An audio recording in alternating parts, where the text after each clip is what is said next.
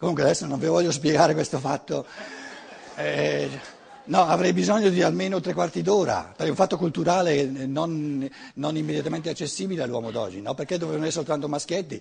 Socrate, se, se le femminucce avessero, avessero, avuto una struttura cerebrale, il, il cervello è lo strumento eh, necessario, il, il, lo strumento necessario per il pensare della coscienza ordinaria, strumento però il, il, l'artista che si serve di questo strumento è lo spirito, però eh, eh, così come le melodie del violino non possono risuonare senza lo strumento del violino, così le melodie del pensare desto dell'uomo d'oggi non possono risuonare se non con lo strumento del cervello.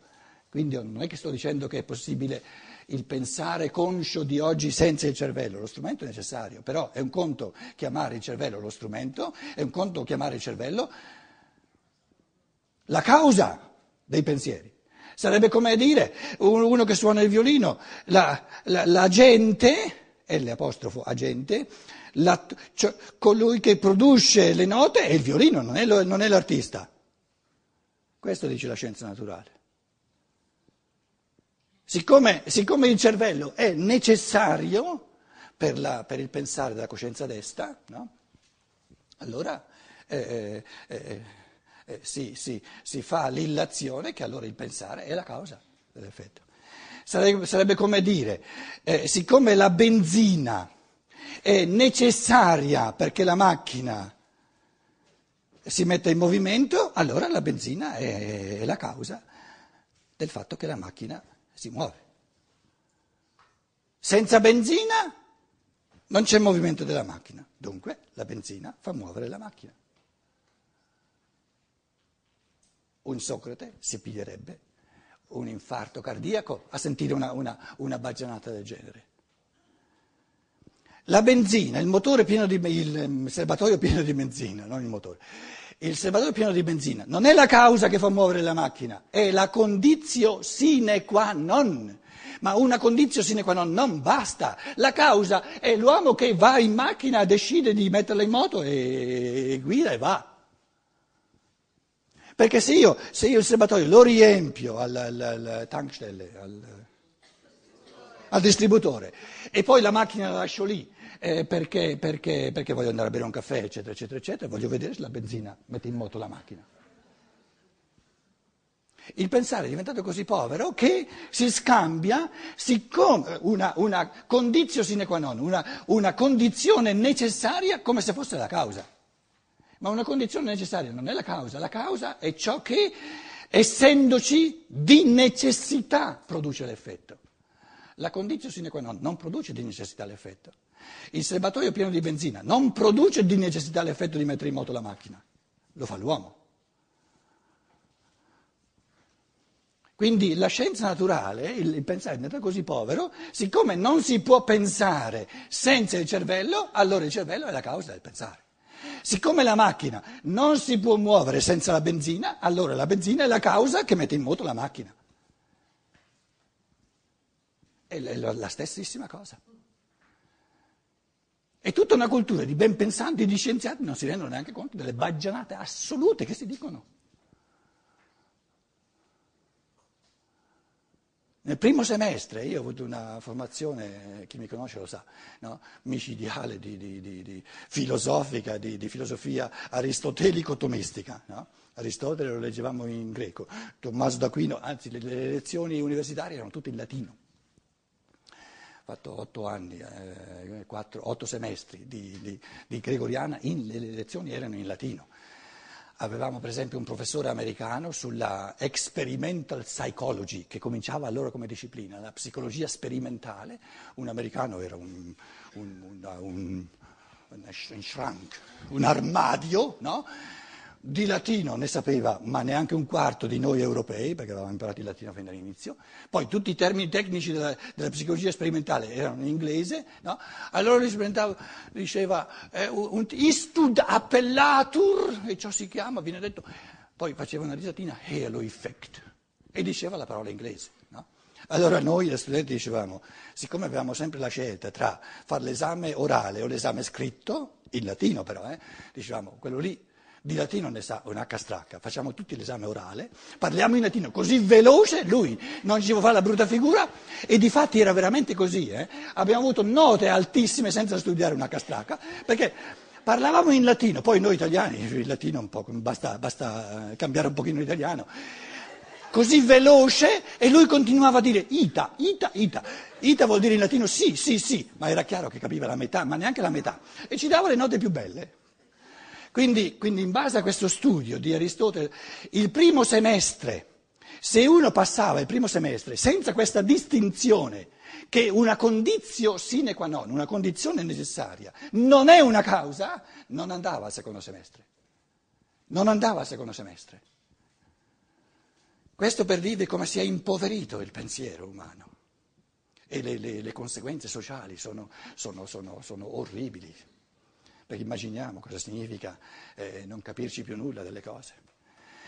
Perché mettere questo dogma che poi, che poi come dire, fa comodo alle persone, che tu sei un risultato del biologico, se scusate, se una persona è minimamente intelligente, deve diventare depressiva. Perché se non diventa depressiva con questa convinzione è stupida.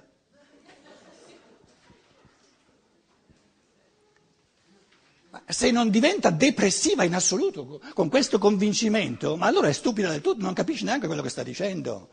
Se io, se io so, sono convinto di essere in balia, il risultato ineluttabile di ciò che avviene, di, de, della mistura dei geni come l'hanno mischiata i miei due genitori, e, e mi permetto di essere ottimista, di essere entusiasta dell'umano, sono stupido.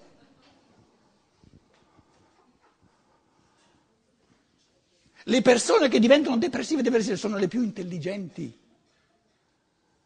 perché sono conseguenziali, scusate. E chi vive all'acqua di rosa è una testa da bambino, superficialità, e questo non rende felice l'uomo, la superficialità non rende felice l'uomo, è l'altro risvolto del, dell'inferno.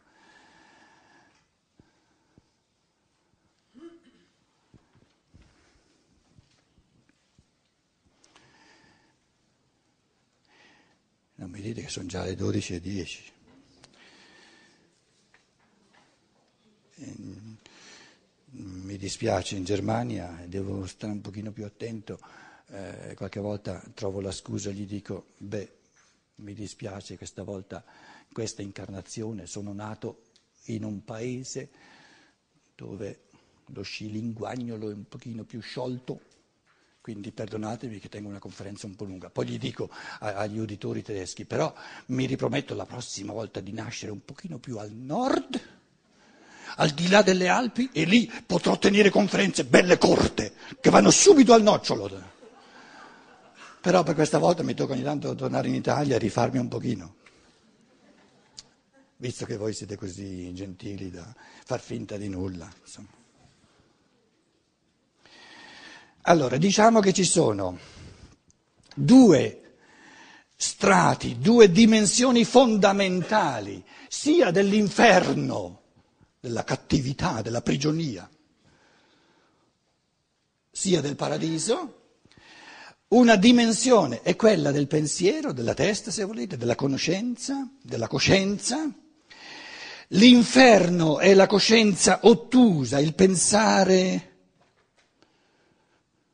che non è un pensare, che non è creatore, un pensare indotto. Pensare indotto, che crede a tutte le autorità possibili e immaginali, fuorché a se stesso. E il paradiso, dicevo, riassumo, del pensare è il creare.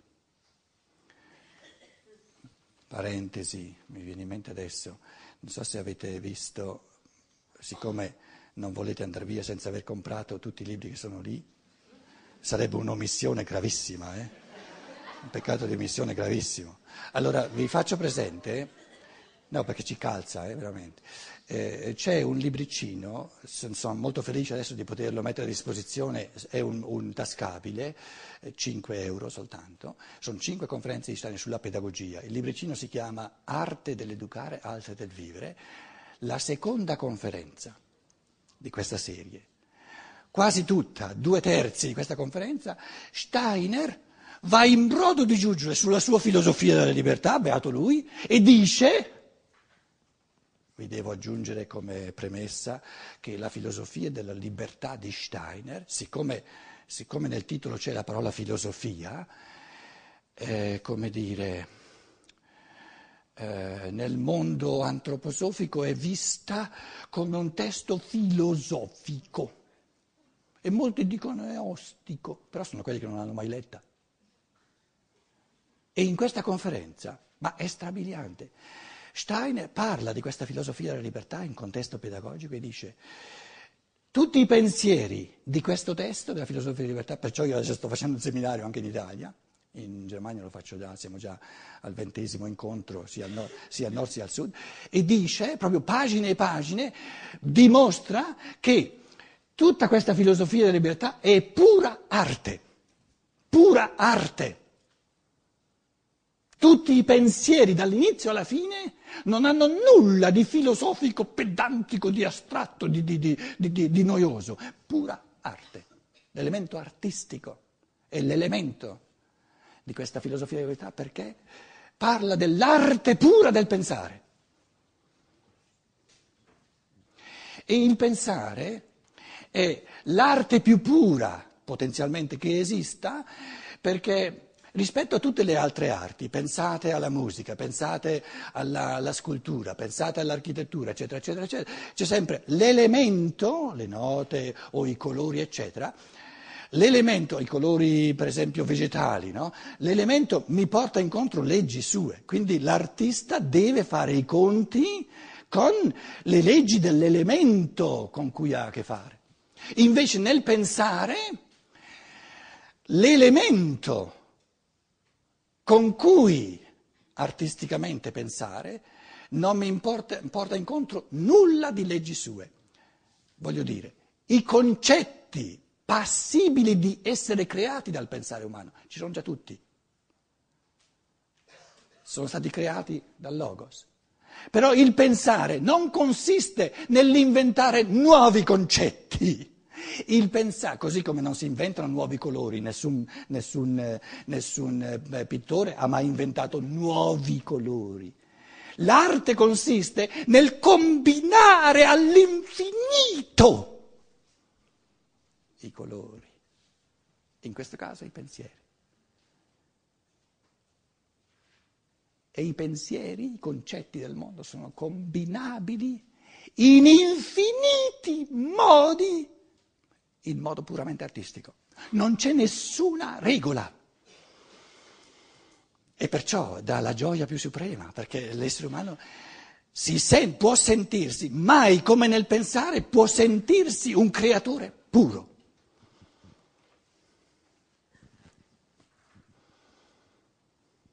È una gran bella cosa leggersi e meditarsi questa conferenza, proprio in campo di pedagogia si mette a parlare della filosofia della libertà, perché la, il pensiero di queste conferenze sulla pedagogia è che il, il, eh, nelle mie note mi ero riproposto di, di, parlarvi anche dell'inferno del paradiso della pedagogia, del modo di interagire con i bambini, però eh, forse il tempo non lo consentirà. Il, il paradiso del bambino nella pedagogia? Qual è il paradiso dell'allievo, dell'alunno, dello scolaro? L'unico paradiso che esiste per il bambino a scuola è il maestro artista, che tutto quello che fa lo fa artisticamente.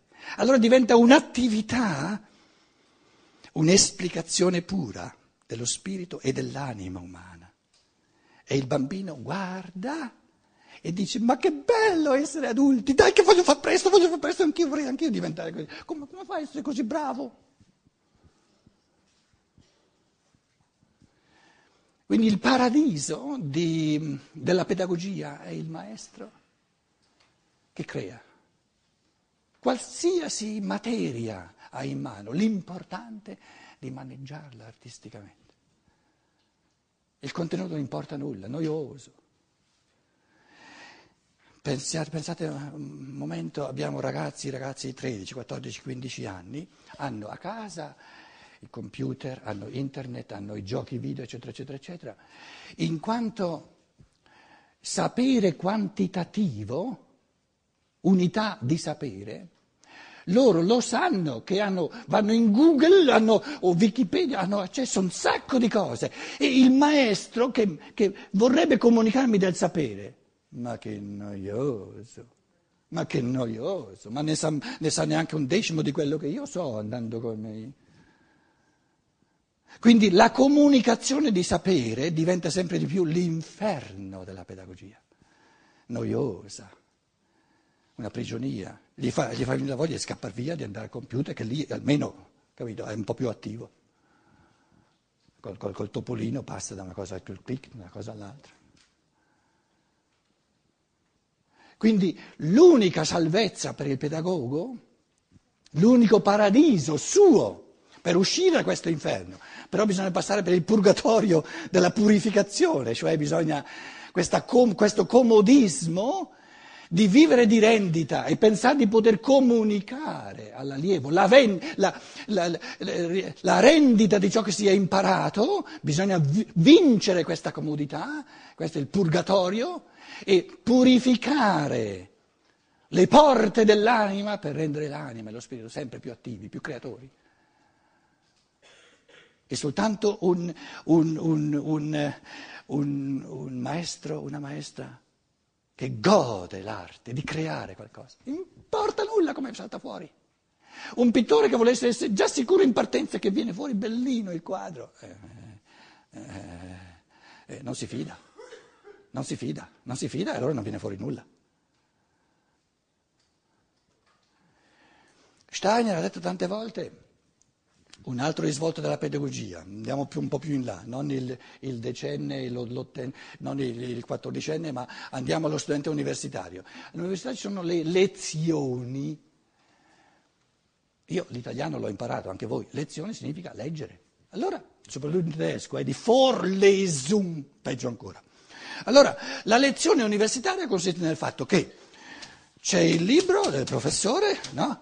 ha già tutto, tutto, mangiato e rimuginato e la lezione consiste nel rimuginare. È come un piatto eh, eh, cucinato che non si è mangiato e viene riscaldato la seconda volta. E Steiner dice, ai suoi tempi, eh, oggi ancora più, siamo un secolo dopo, immaginiamo, dice, ma se io vado all'università per sentire quello lì che mi fa la lezione, mi prende come uno che non sa leggere. Deve leggere lui perché io altrimenti non saprei leggere. Mi piglia per scemo. Ma mi risparmio il tempo e i soldi di andare all'università, di tornare indietro, spendere un sacco di tempo. Poi eh, i mezzi pubblici oggi costano, non soltanto a Venezia ma anche a Torino, no? E me lo leggo nella stanzetta il libro. Senza, senza, senza il disturbo e la noia di, di, di, quel, di quel, pappagallo lì che, che, che, che mi, mi fa la lezione. Eppure noi abbiamo una cultura che da sempre dice, parla di lezione universitaria, Vorlesung per quegli stupidi studenti universitari non sanno leggere.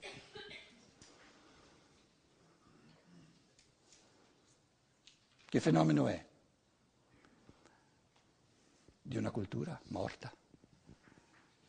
Pensa che leggere qualcosa di perfetto, bello morto, perché perfetto è soltanto il minerale, soltanto una macchina può essere perfetta, una pianta non è perfetta, è vivente, e vivente è meglio che perfetto. Allora, purché sia perfetto, bello morto, meglio bello morto perfetto anziché vivente.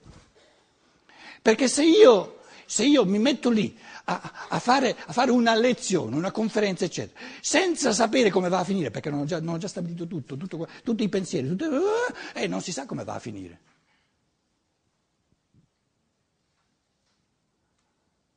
La nostra cultura vive di, vive di paura della creatività. e la mortifica a tutti i livelli. E siamo belli morti. Vedi la pedagogia, è un, un esempio lampante.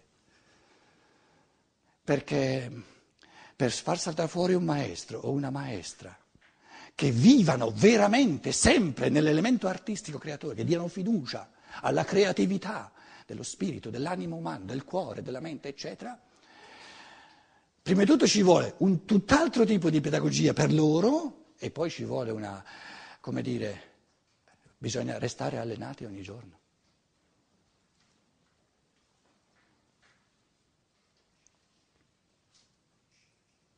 L'inferno della pedagogia è un maestro che fa annoiare gli alunni,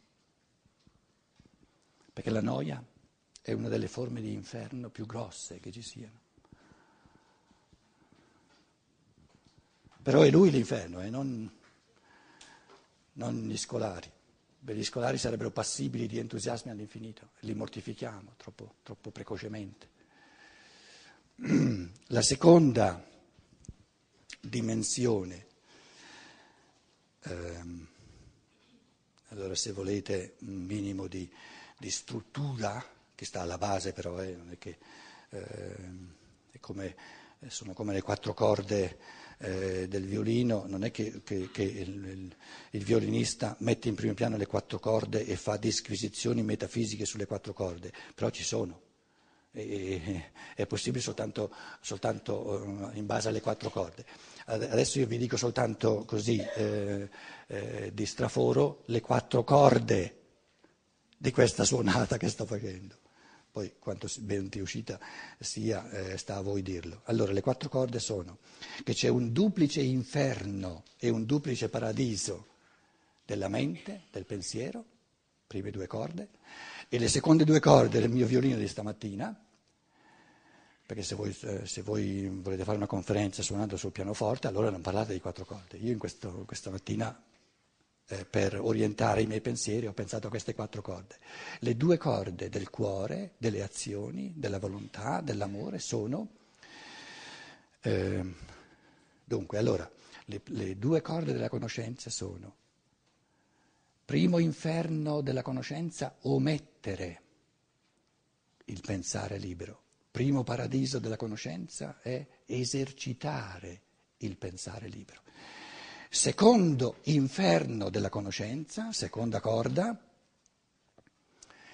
è che nella misura in cui l'essere umano omette di diventare attivo nel suo pensare, diventa posseduto nel suo pensare. Il suo pensare viene posseduto il campo del suo pensare viene invaso dalla televisione, dal giornale, dall'opinione pubblica, eccetera, eccetera, eccetera. E questo, dunque, l'omettere crea il vuoto, e questo lo può fare soltanto l'individuo, ogni individuo, e dentro il vuoto vengono poi i poteri di questo mondo che vogliono, sono, hanno tutto l'interesse a occupare il campo del pensiero umano. Queste sono le due forme più... e, e, e poi cacciar via questi elementi di possedimento è un tipo di paradiso, un secondo tipo di paradiso, che nella misura in cui uno ci riesce, prima di tutto rendersi conto di quanti pensieri miei sono posseduti da menti altrui, sorge un paradiso in fondo ancora eh, più luminoso, perché, come dire, fa sorgere la capacità di ehm, penetrare anche i modi più subdoli di rendere prigioniero il pensiero.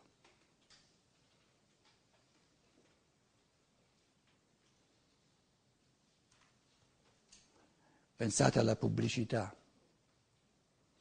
La pubblicità è un obnubilamento sistematico del pensiero dell'uomo.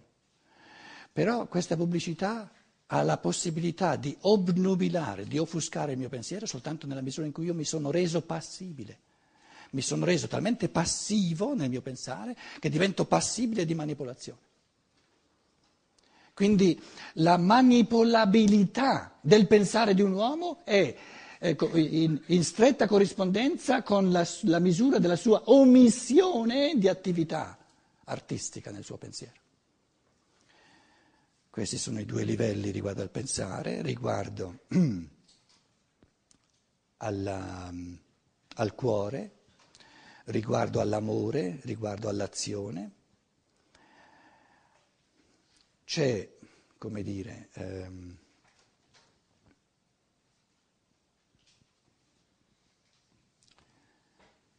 un primo inferno che è l'omissione dell'amore.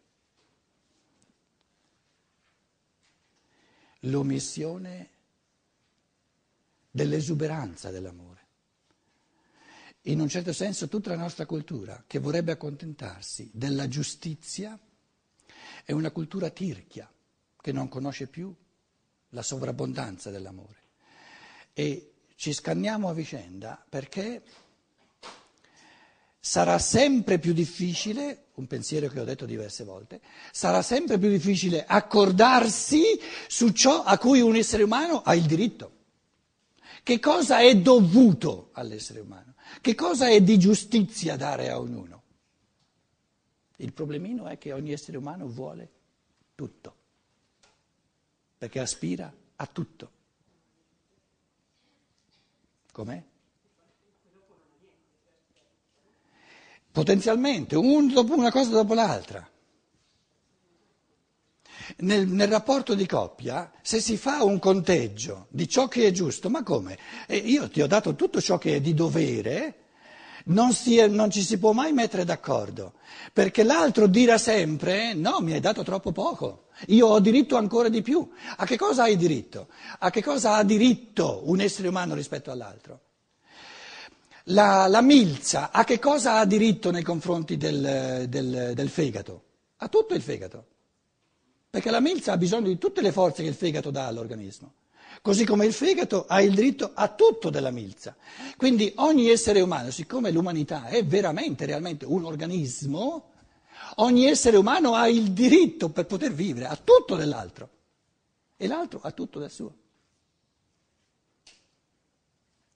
Quindi questo, questa tirchieria che è l'opposto dell'amore, che vorrebbe soltanto dare un, un tanto, è una cultura di tirchieria. Perciò la cosiddetta giustizia è stata superata già duemila anni fa quando questo, questo signorino che, che, i cristiani chiamano Gesù Cristo, ma senza conoscerlo più di tanto, dicendo lui è venuto per dire la giustizia non basta, è ingiusta la sola giustizia per l'uomo, vuole tutto. E dare tutto e pigliare tutto è l'amore.